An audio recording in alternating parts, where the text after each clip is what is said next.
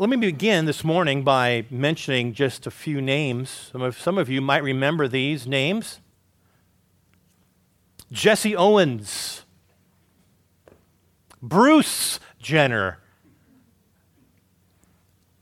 Mary Lou Retton, Kerri Strug, Michael Phelps, Simone Biles, maybe a little more recent, right? Allyson Felix.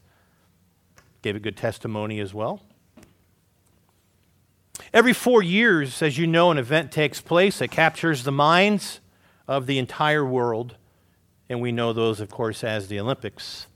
If you're like me, you love watching the Olympics, not just for the sport, but simply because you're patriotic. You want to see America win, right?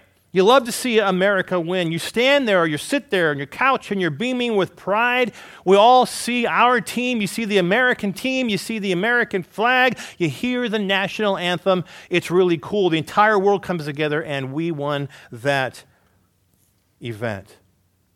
It's great to watch.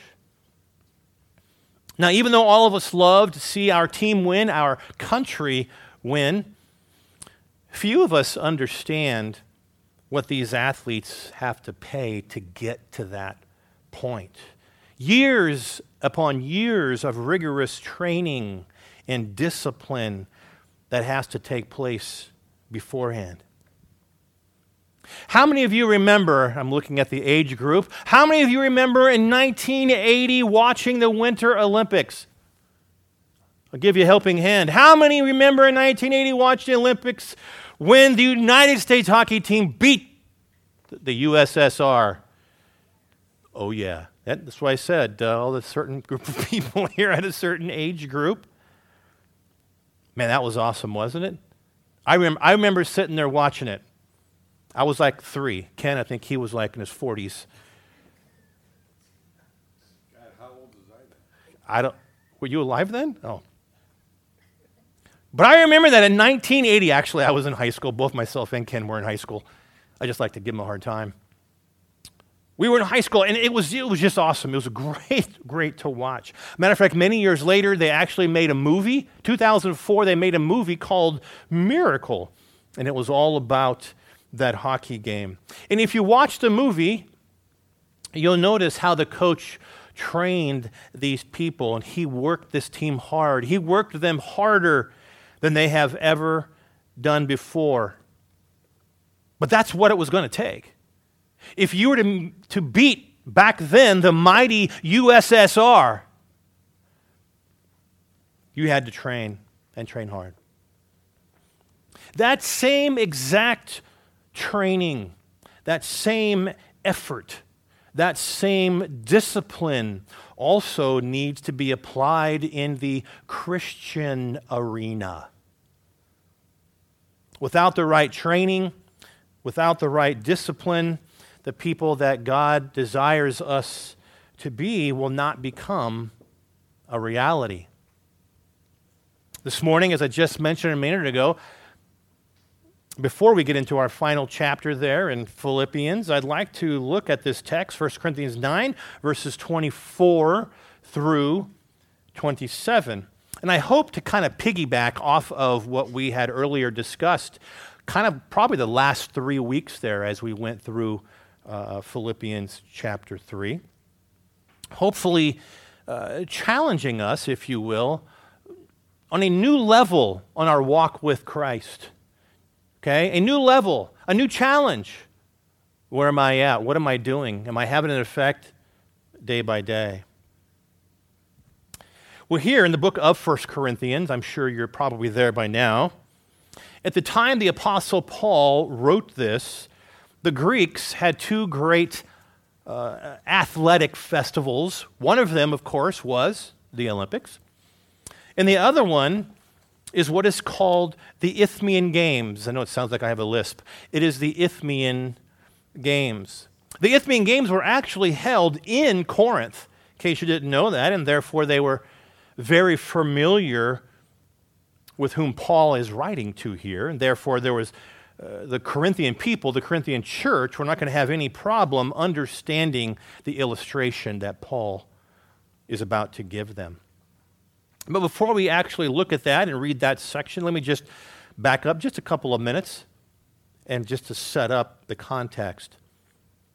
In verses 19 through 23, Paul uses himself as an example. Okay, not in any kind of an arrogant fashion, but he uses himself as an example of what a dedicated Christian life looks like. He wants to give them this picture. Okay? If you're, if you're still thinking about sports, he's going to talk about the race that he has been running, if you want to look at it that way. Okay? Listen to what he says in verses 19 through 23. Paul says, Though I am free and I belong to no man, I make myself a slave to everyone to win as many as possible. To the Jews, I became like a Jew to win the Jews. To those under the law, I became like one under the law, though I myself am not under the law, so as to win those under the law. To those not having the law, that would be the Gentiles, to those not having the law, I became like one not having the law. Though I am not free from God's law, but I'm under Christ's law, he says. Why? Why did he do that? He says, so he can win those not having the law. To the weak, I became weak to win the weak. I have become all things to all men, so that by all possible means I might save some. I do all of this for the sake of the gospel, that I might share in its blessings. Folks, when you read that text, it, it, you just got to say this is what Paul was all about. This is everything that made this man tick. Paul put his ministry of the gospel above his personal desires.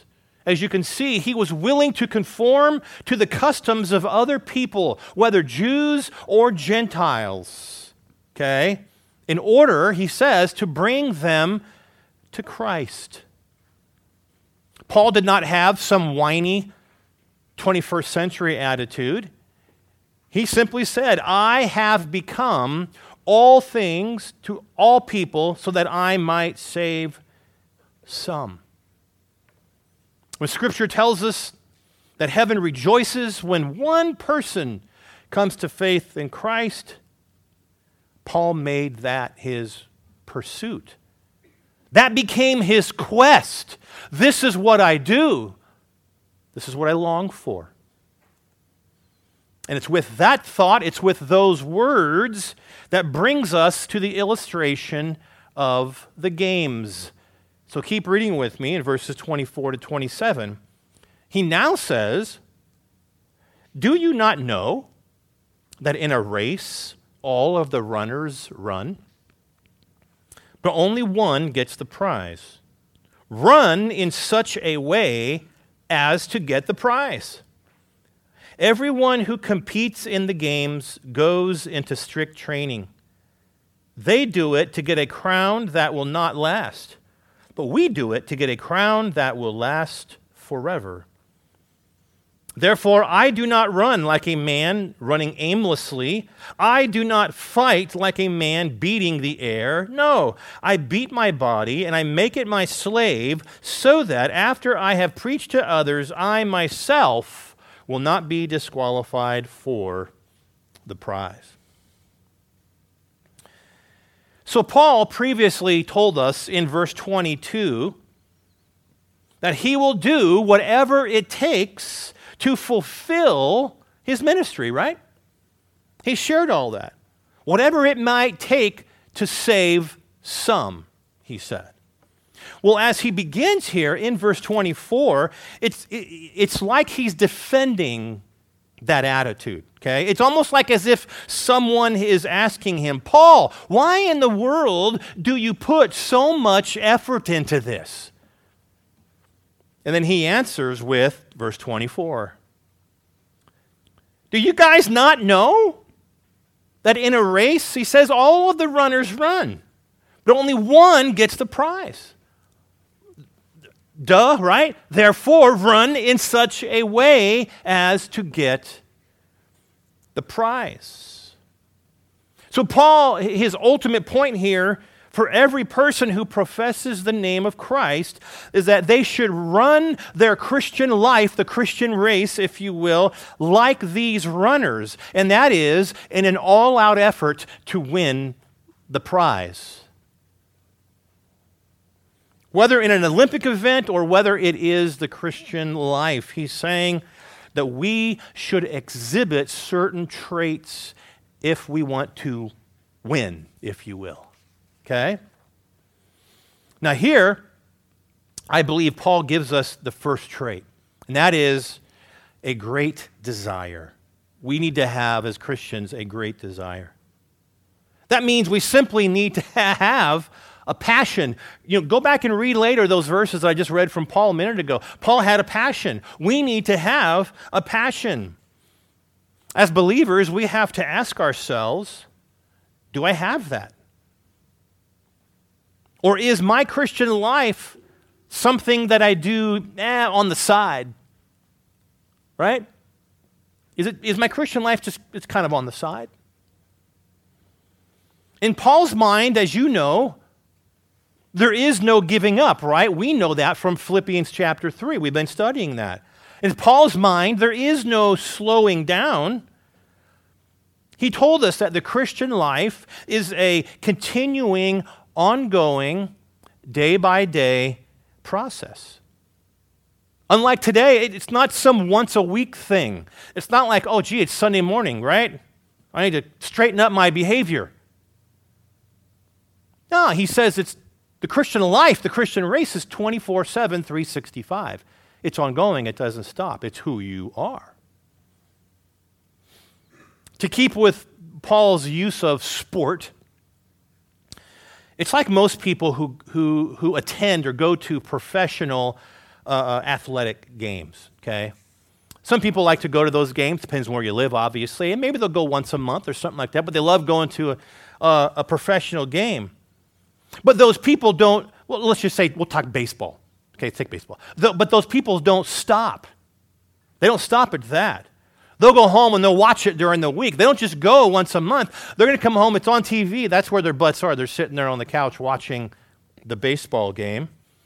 Many of them, probably in the form of softball, maybe even play it during the week. Okay, I used to do that. We had a church team in California. We'd play softball during the week. Outside of that, there might even be others who help teach it. I know Dave Hackworth, who isn't here, Dave Hackworth taught Little League for 17 years. See? So you have the guys who say, I'm going to go to the professional athletic game, but, but I'm also going to play the game. I'm also going to watch the game. I'm also maybe even going to teach the game. See? And the whole point here is Paul is saying that, that, that, our Christian life, the Christian race, is kind of the same as that professional athletic game. It's not just Sunday morning, right? It's a way of life. It's a way of life. Sadly, I think a lot of Christians, I say this, I mean really sadly, I think a lot of Christians can learn from some of the false religions what they believe does affect the way they live. What they believe does affect what they do. They seem to be dedicated people spending their Saturdays going to your door. Or maybe praying five times a day and doing what they do. And all these different religions do their own different thing, but they're very dedicated for that. If they are that dedicated for a lie, what should that be telling us as far as knowing the truth. Are we as dedicated for the truth? Because they're sure sold out to tell people about a lie. Bring your minds back to Philippians chapter 3, verses 12 through 14. What was the challenge here that Paul gave to the church? He says, I want to be like Christ, right? Remember, Paul says, I want to be like Christ. And then he says, Not that I have already obtained all this, I haven't arrived yet, right? I have not been made perfect, but I do press on to take hold of that for which Christ Jesus took hold of me. In other words, he simply says, I'm going to fulfill the reason that God has me on this earth. That's what I live for. God has a plan for me. I'm going to be a part of that plan. And then he says, Brothers, I do not consider myself yet to have taken hold of that. Once again, I haven't arrived. I'm still, I'm still moving forward. But he says, There is one thing that I do. I forget what's behind me, I forget my past. I forget that all that's taken place, all the way back to my Judaism and everything else. He says, and I move forward. I strain, he says, towards what is ahead. That word strain actually deals with a, a, runner who stretches, right? We've all seen people running. They get to the finish line. Some of them dive. Some of them stick their noses out just to get that, I mean, one thousandth of a second before somebody else. But that's what it means to stretch, to get everything you've got. Paul says, That's what I do. He says, I press on towards the goal to win the prize for which God has called me heavenward in Christ Jesus. And so, through the analogy of a race, Paul portrays the discipline, he portrays the self sacrifice necessary to live the Christian life. That's his goal. That's why he is writing these things here in 1 Corinthians chapter 9. He says in verse 24, only one gets the prize. Right? All, in a race, all the runners run, but only one gets the prize. In the Isthmian Games, of course, which is what he's talking about, it's just like most sporting events, only the winner will get the prize, right? These people do not train five and six days a week, month after month, just so they can get into the top 10. The people who train in these games train to get the prize. You and me today might say they train for the gold medal. They go for the gold, which is, I'm sure you've heard that statement a million times. Same concept. Now, the good news in this analogy is that there's a great difference between the athletic race and the Christian race, if you will. Every single solitary born again Christian who runs the race can win. Okay? You see, we don't compete against one another. It's not you against me. Matter of fact, our competition is spiritual, isn't it? It's spiritual, right? It's practical. It's an everyday struggle, really, with temptation. We all know Ephesians chapter 6, right? You guys should know that. Please understand that. Ephesians 6:12, our struggle is not against flesh and blood, right? It's against the authorities, it's against the powers of this dark world. It's against the spiritual forces of evil in the heavenly realms. Every Christian runs his own race, which means every single one of us can win. Okay? And therefore, at the end of verse 24, what does he say? He says, Well, then, run in such a way as to get the prize. Obviously, where he's using the illustration of the games, run as if you want to win. You want to give it your all. You do whatever you got to do. Everything you've ever had. Do that in the Christian life. Go for the gold, right? Vince Lombardi, sure you probably know who that is. Legendary coach of the Green Bay Packers in the 1960s. In a speech called What It Takes to Be Number One, he said, Winning is not a sometime thing, it is an all the time thing. You don't win once in a while, you don't do things right once in a while. You do them right all the time. Winning is a habit. But then he says, unfortunately, so is losing. Every time a football player goes to play his trade, he goes to play from the ground up he says, from the soles of his feet right up to his head. Every inch of him has to play. In other words, he gives it everything he's got. And that's what Paul is, is saying here. You've got to give it your all. Run the race in such a way that you will not settle for second place. If we're keeping this mindset of the race, that's the analogy. Don't run for second place. Live your life on a, uh, on a daily basis for what it really is. And that is the greatest thing that has ever happened to any of us here in this room today. Without question, there's nothing that compares. The greatest thing that has ever happened to us is that Christ accepted us and forgave us of our sins and made us a part of the body of Jesus Christ. It is the greatest thing that's ever happened to us. Therefore, it's that principle of saying, you know what, when you're out and about, then you share that. Share Jesus Christ with others. When you go on the job every day, live your life in faithfulness and godly standards, in obedience to His Word. If you have kids, teach your children biblical principles. Hopefully, Lord willing, you have a home church, you're part of that, you're here. And you're consistent, you're faithful at that, you're involved in the local church. See? So every, every day that we live out the Christian life has nothing to do with being in this room. But we live it out there. But when we do that, we're called to be like the runner who stretches, who strains towards the finish line. See, every last inch of you He's saying you're trying to honor God with your life. Going into verse 25, Paul tells us two things.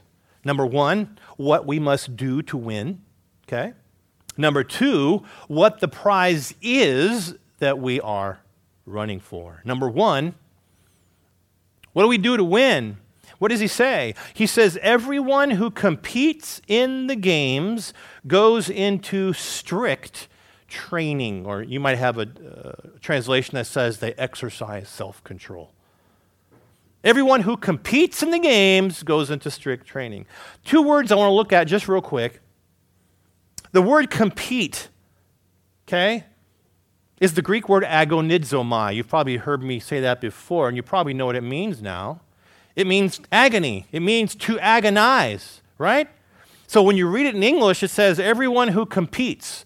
It just says you're competing, it just says you're in the race. But it means that you're agonizing.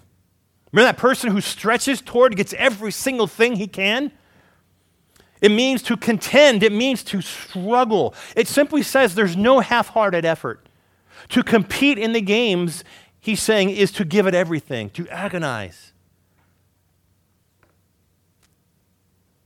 If an athlete wanted to enter the Isthmian Games, that Paul is talking about here, he was actually required to train for 10 months. If he didn't do that, he could not even get into the race. Okay?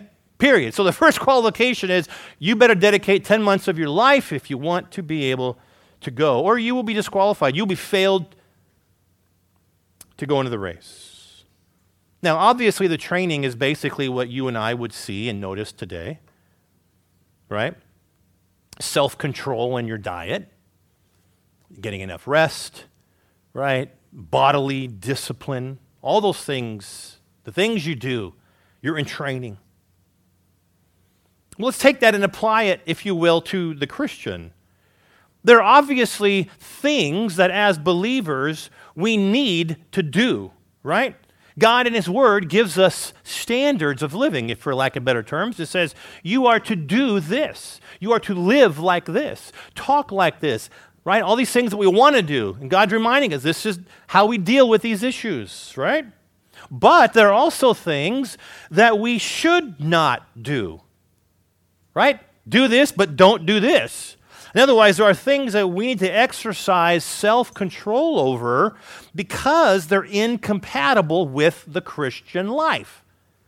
He says, if you're a believer, don't do this. Don't be there. Don't respond to them. Don't be around, you know, you can just, whatever you want to do through Scripture. For example, if, if you were to think of the runner, think of uh, the long distance runner, whatever. You cannot get up every morning and have biscuits and gravy for breakfast. Sorry, Ken. If you're a sprinter, maybe you run the 100 meter, the 200 meter, or whatever it is, you don't diet on Big Macs, right? Know, it's laughable, it's stupid. Which, of course, is why I put it there, because, well, you know. Leon Morris said this. He said, The strenuous self denial of the athlete as he sought a fleeting reward is a rebuke to half hearted, flabby Christian service. The athlete denies himself many lawful pleasures, and the Christian must similarly avoid not only definite sin, but anything that hinders spiritual progress. So, as the athlete does certain things and he doesn't do other things, he says it's the same thing with a believer. Certain things you avoid, like biscuits and gravy and Big Macs. For us, he says, sin. Anything that might hinder your spiritual progress, right? Hopefully, that reminded you of Hebrews chapter 12, verse 1. It's very clear. I read it actually a few weeks ago in one of my other sermons. Right? Therefore, since we are surrounded by such a great cloud of witnesses, right? In other words, all those faithful people in chapter 11, that's who he's talking about. What are we to do? He says, here you go. He says, let us throw off everything that hinders and the sin that so easily entangles. Then let us run with perseverance the race that is marked out for us. Obviously, when the runners run, you'll notice they wear things pretty skimpy right? They're not, they don't have these really cool gold chains around their neck like Mr. T used to. That's dating myself, isn't it? They don't run in their Levi's and, and all these other things and their boots. I mean, they, they, they're down to like this many ounces of weight. They don't want anything hindering them to run the greatest race they can. Anything. How much do your shoes weigh? The spikes, whatever. For us, as a believer, it's sin, anything that hinders us in that sense and easily entangles us. He says, do that. Then run the race that is marked out for us. So, like the runner, we have to get rid of this stuff to be able to run the best race we can. Notice he doesn't just say, don't sin. He says, stop anything that might hinder your walk. You hear me say that sometimes. It's like the concept isn't just avoid sin, it's avoid the temptation. If you avoid the temptation, you'll avoid the sin. See, avoid something that would even just hinder your walk with Christ. Sometimes we want to do things that are blatantly against Scripture. We'll justify whatever we have to do, and then we face sin in the face. and it's tough now to back off. Just avoid the temptation. Avoid what hinders that, he says. How many of you guys played football back in high school days? Anybody? One of you? Victor? They had high school back then? They did. They did have high school back then? Yeah. Hmm. All right. All right, Victor, this question's for you. You ever have double days? Oh, yeah. Double days were brutal, folks. You got to work out twice a day. And it's always in the hot of the summer right? You get there at like 7 a.m., and the coach just beats you into the ground for about three hours. It's horrible. Uh, wind sprints, burpees. Remember burpees? You run, you run in place like, I can't do it very much right now. You run in place like this, and then you hit the ground like a push up, and you jump back up and do it again. Do, oh, oh it's terrible. It's vile, is what it is. You do those, you do plays, and I mean, you're so tired you can't even drink the water. It's terrible. And then you go home for an hour, and then you come back and you do it again. It was horrible. I hated it. I hated it. But how many of us loved to win? We love to win. It was super cool, folks. It was an awesome experience. And maybe you've done other sports. But it was an awesome experience to beat the other team, to stand there in victory in front of everybody in the stands, maybe it's your friends, your family, whoever it may be. But it was, it was awesome. all the training was worth it every single time. Because we love to win, see. Every time we won, nobody really badmouthed the training anymore. And that's the second trait that one must exhibit to win. That's discipline. Number one was a great desire. Number two is discipline. The second thing mentioned here in verse 25, he says, What's the prize that we're running for? What did he say? He said, They do it. They run the race, the Isthmian Games. The athletes run the race to get a crown, he says, that will not last. But we do it to get a crown, he says, that will last forever. Now, as I said previously, these guys entered the Isthmian Games, would be in strict training for at least 10 months. If they didn't do that, they could never even enter the games. But they have to do that to at least be ready for the games, okay? Yet after all that training, day in and day out, it's hot outside. I don't want to get up. I'd like a Big Mac. All those things. They did everything they could. If they won the race, they would get a laurel wreath. Something that we've all seen before. It looks like that. It's like something you'd wear with a toga outfit. That's it, folks. That's what you'd get right there. And yet, you know what? That would be dead in about a week. It perishes, it's dead. See? All that work, all that training, everything you did for something that just perishes, it rots, and you just toss it. But he says the Christian's crown will last forever. 2 Timothy chapter 4 verse 8 It says, "Now there is in store for me the crown of righteousness, which the Lord, the righteous judge, will award to me on that day." That's Paul saying. But then he says, "But not only to me, but to all who long for his appearing." We're all in the race, aren't we? Not just for Paul, for all of us. The crown of righteousness.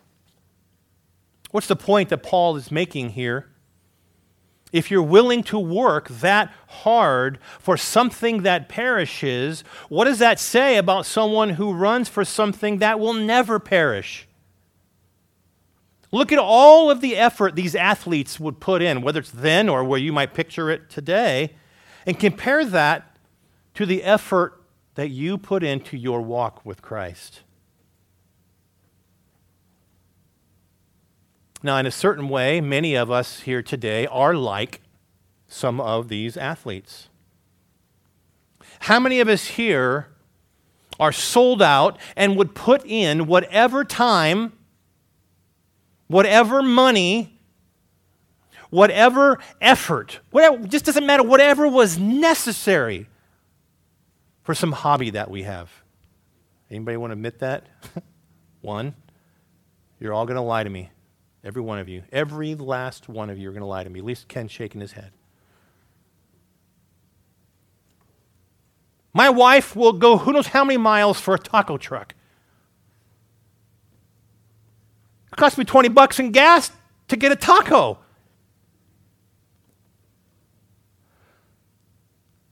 But people will do everything they can, whatever effort, whatever to whatever it is they enjoy doing. Sports, sports equipment, hobbies, uh, uh, crafts. I mean, do, uh, lots of us like to do certain things, and we'll just give it every bit of effort that we can. I like the illustration because we all know it.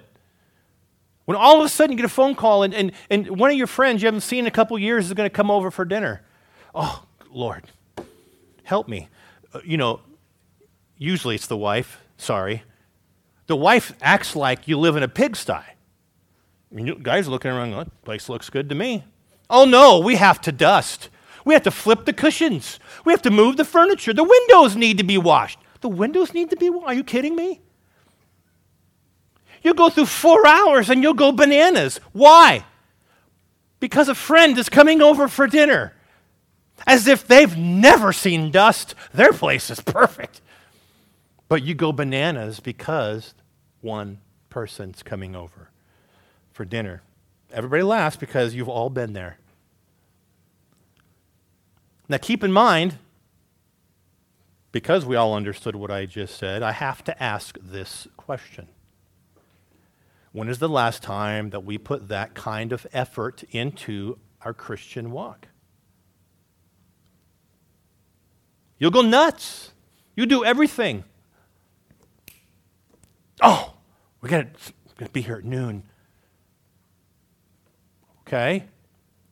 What about your own Christian life? Is it that important to you? Would you do that? I remember when I was younger, I'd play softball, I mentioned it earlier. How many times for any of us here, though, not just me, but uh, would you get off work? You'd run home as fast as you can, grab anything that's on the counter a banana, a wheat thins, whatever it is that you're going to grab. Grab your equipment, change your clothes, because you got to get to the game. The game starts at 6:30 and you got to practice by 6. You don't get off work till 5. Man, you'll get there. You'll do whatever you got to do. Grab dinner, change your clothes, grab your stuff, get there, practice. We've all done probably something like that at one time or another. Maybe it's taking your kids to, to ballet or whatever it is that you do. What if, in another situation, you got a voicemail and it's someone from your church? Hey, my, my car broke down. I'm moving today, and the movers called, and they all have COVID. They can't make it. I got to get out of here.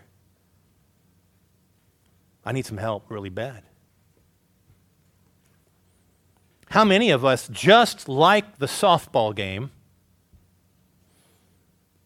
would say, Oh, I'll be right there? And how many of us would say, Man, I'm sorry, I just don't have the time They give you one hour. You can drive home from work, grab a bite to eat, change your clothes, grab your equipment, wipe the face of your child, and get there in time to practice a half hour early. But when there's a need of somebody else, a good friend in church, shoot, just don't have the time. That's the third trait, what it takes to win, and that is the word sacrifice. Sacrifice. a great desire, discipline, and then sacrifice. Listen, folks, every one of us in this room are willing to make sacrifices, and we all have. But we just have to start recognizing which ones are the most important. See. As we go into verse 26, Paul changes here to the first person singular. Okay? He starts using the word I so he's going to call attention to his own conduct. He says, Therefore, I do not run like a man running aimlessly. I do not fight like a man beating the air. Okay, in other words, it's absurd to think that a runner is going to hit the track and have no eye on the finish line whatsoever. He's just running. It's like something you'd see in a comedy film. Okay? It's also just as absurd to think a boxer is going to jump in the ring and just start swinging, right? He's not going after anybody. He's not there to work up a sweat. That would be bizarre. And so Paul seems to be telling the Corinthians who are lax in their spiritual pursuit, he's saying, look it, you need, I would never do that. I would never do this. So he's basically saying, You need to emulate me as far as running towards the goal to win the prize. Another way of saying, You need to stop that. If that's your training, you need to get another trainer. He says, I do not run like a man running aimlessly. I do not fight like a man beating the air. In other words, Paul is saying, I have goals. I have a purpose. I am in pursuit of something. Paul, as you know, is out there fighting the good fight. We just read so earlier in verses 19 to 23, right? He dedicated his life to that. He was doing whatever it would take, as he said, to win as many people as possible.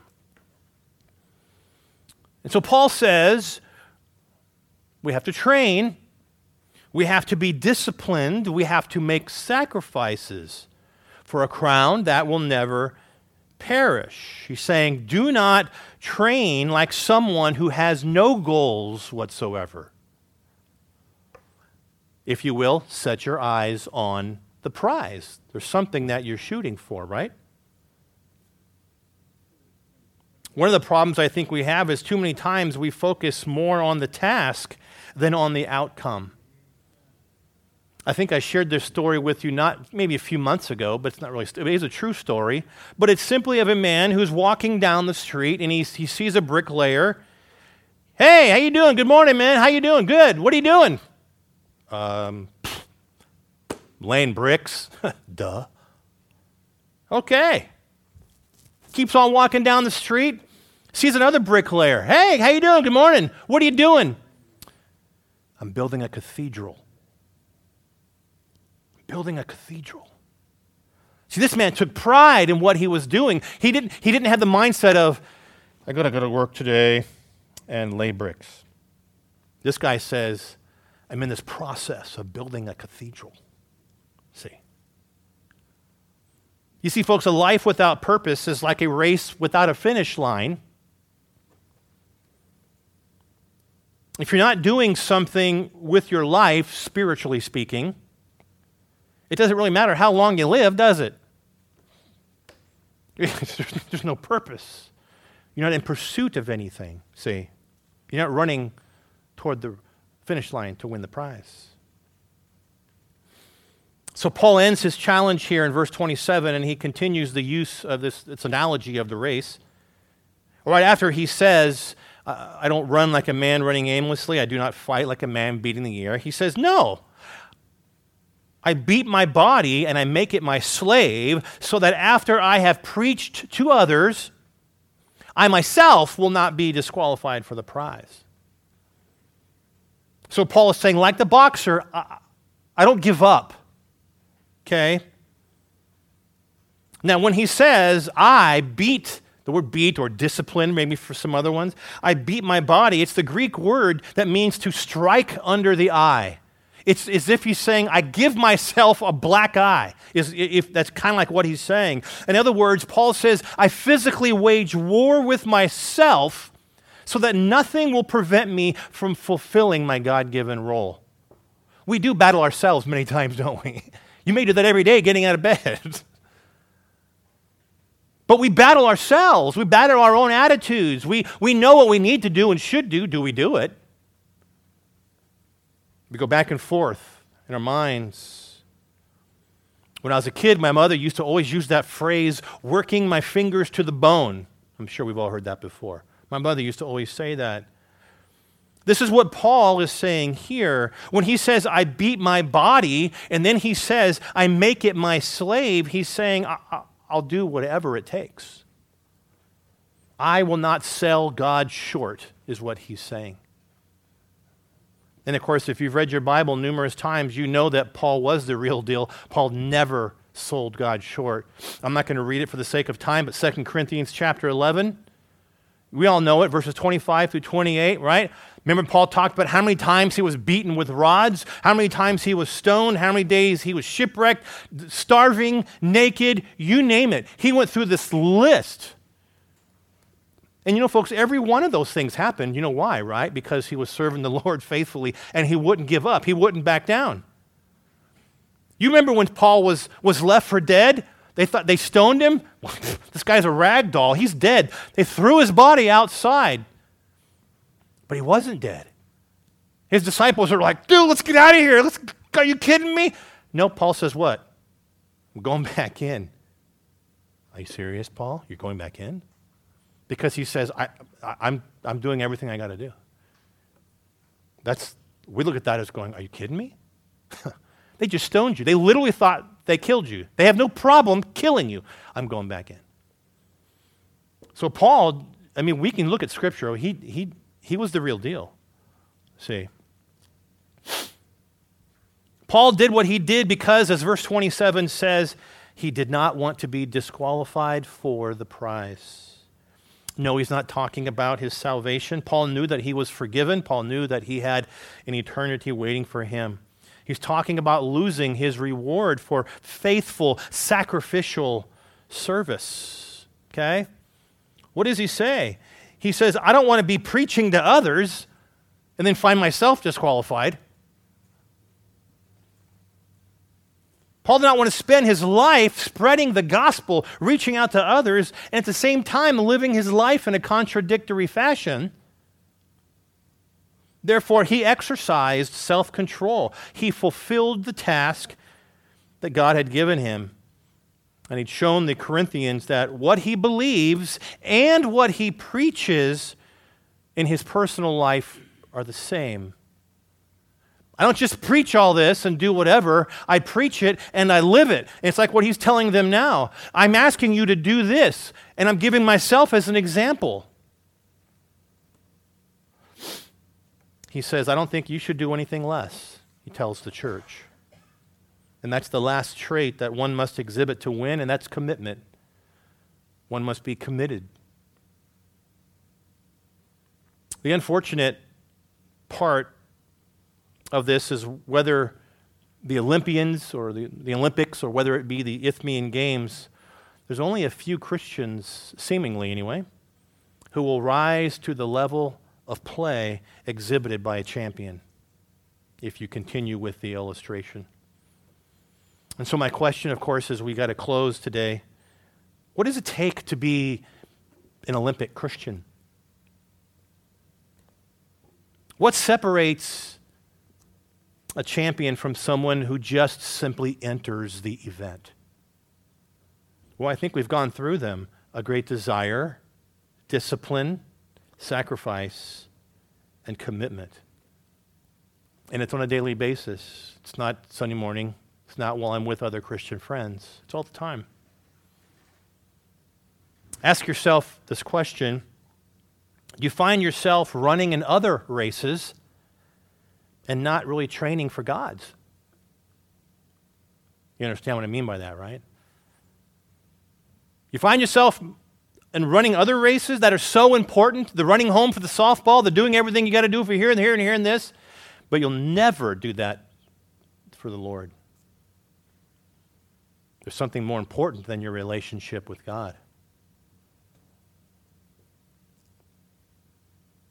If you do feel that you are in training, ask yourself Am I running to win? Or are you just in a fast walk? Or maybe a slow jog, you're just there. Finish line will come sooner or later. In other words, you and me, we're just cruising along in the Christian life. It's not that important. You know, this whole striving, these real, these, you know, people over here who just feel like they have to go to church all the time and Bible studies and you know, do the things out that they should be doing in this world. Well, you know, that's fine, but I'm just going to cruise on till I get home. Christians, we must stop thinking that we can win from last place. Stop putting ourselves at the very end and thinking, oh, that's okay, I'm the winner. This whole thing is a great analogy that Paul uses of running the race as I thought of from Philippians 3. He keeps pressing on, he keeps moving forward. He does so to win the prize. And so it challenges us to think are we lazy Christians? Do we just do little things here and there, show my face every couple Sundays and call myself a believer? Or am I actually pursuing to be that person, to, to win the prize? to run the race? Am I, is, it, is it agony? In other words, am I fighting hard? Am I moving forward? Am I being strong? Or am I just another lackadaisical Christian? I hope it challenges us all because there are many lackadaisical Christians in this world. You can throw anything in front of them, they won't know if it's truth from error. They don't know what to do, they have no desire to honor the Lord. As a pastor, I want that for myself, but I also want it for everybody here. That's the goal. Let's pray. Lord, thank you that we were able to spend this time this morning with this challenge. Lord, I felt that was just kind of carrying on the back there of Philippians 3. And And this whole issue of running a race, is, Lord, is, is, is an easy analogy for all of us here because we understand that even today. We don't have the Isthmian Games, but I don't care if you go to a high school track meet, Lord, we understand. And so, Lord, help us to be motivated. Help us to say, I don't want to be somebody who just enters to win last place and jog over the, the finish line. Help us, Lord, to understand the prize. Help us, Lord, to pursue it wholeheartedly as we see the athlete, as they're training and they're hard and they're disciplined, they're faithful. And a lot of us in this room are probably that way in many areas. It may not be track and field, but it may be in something else. But Lord, help us if we, to realize if we can do that in something else, we can do that in our walk with Christ. And if we don't, challenge us, Lord, to understand what's more important. Help us to see this for ourselves. Thank you, Lord. In Jesus' name, amen.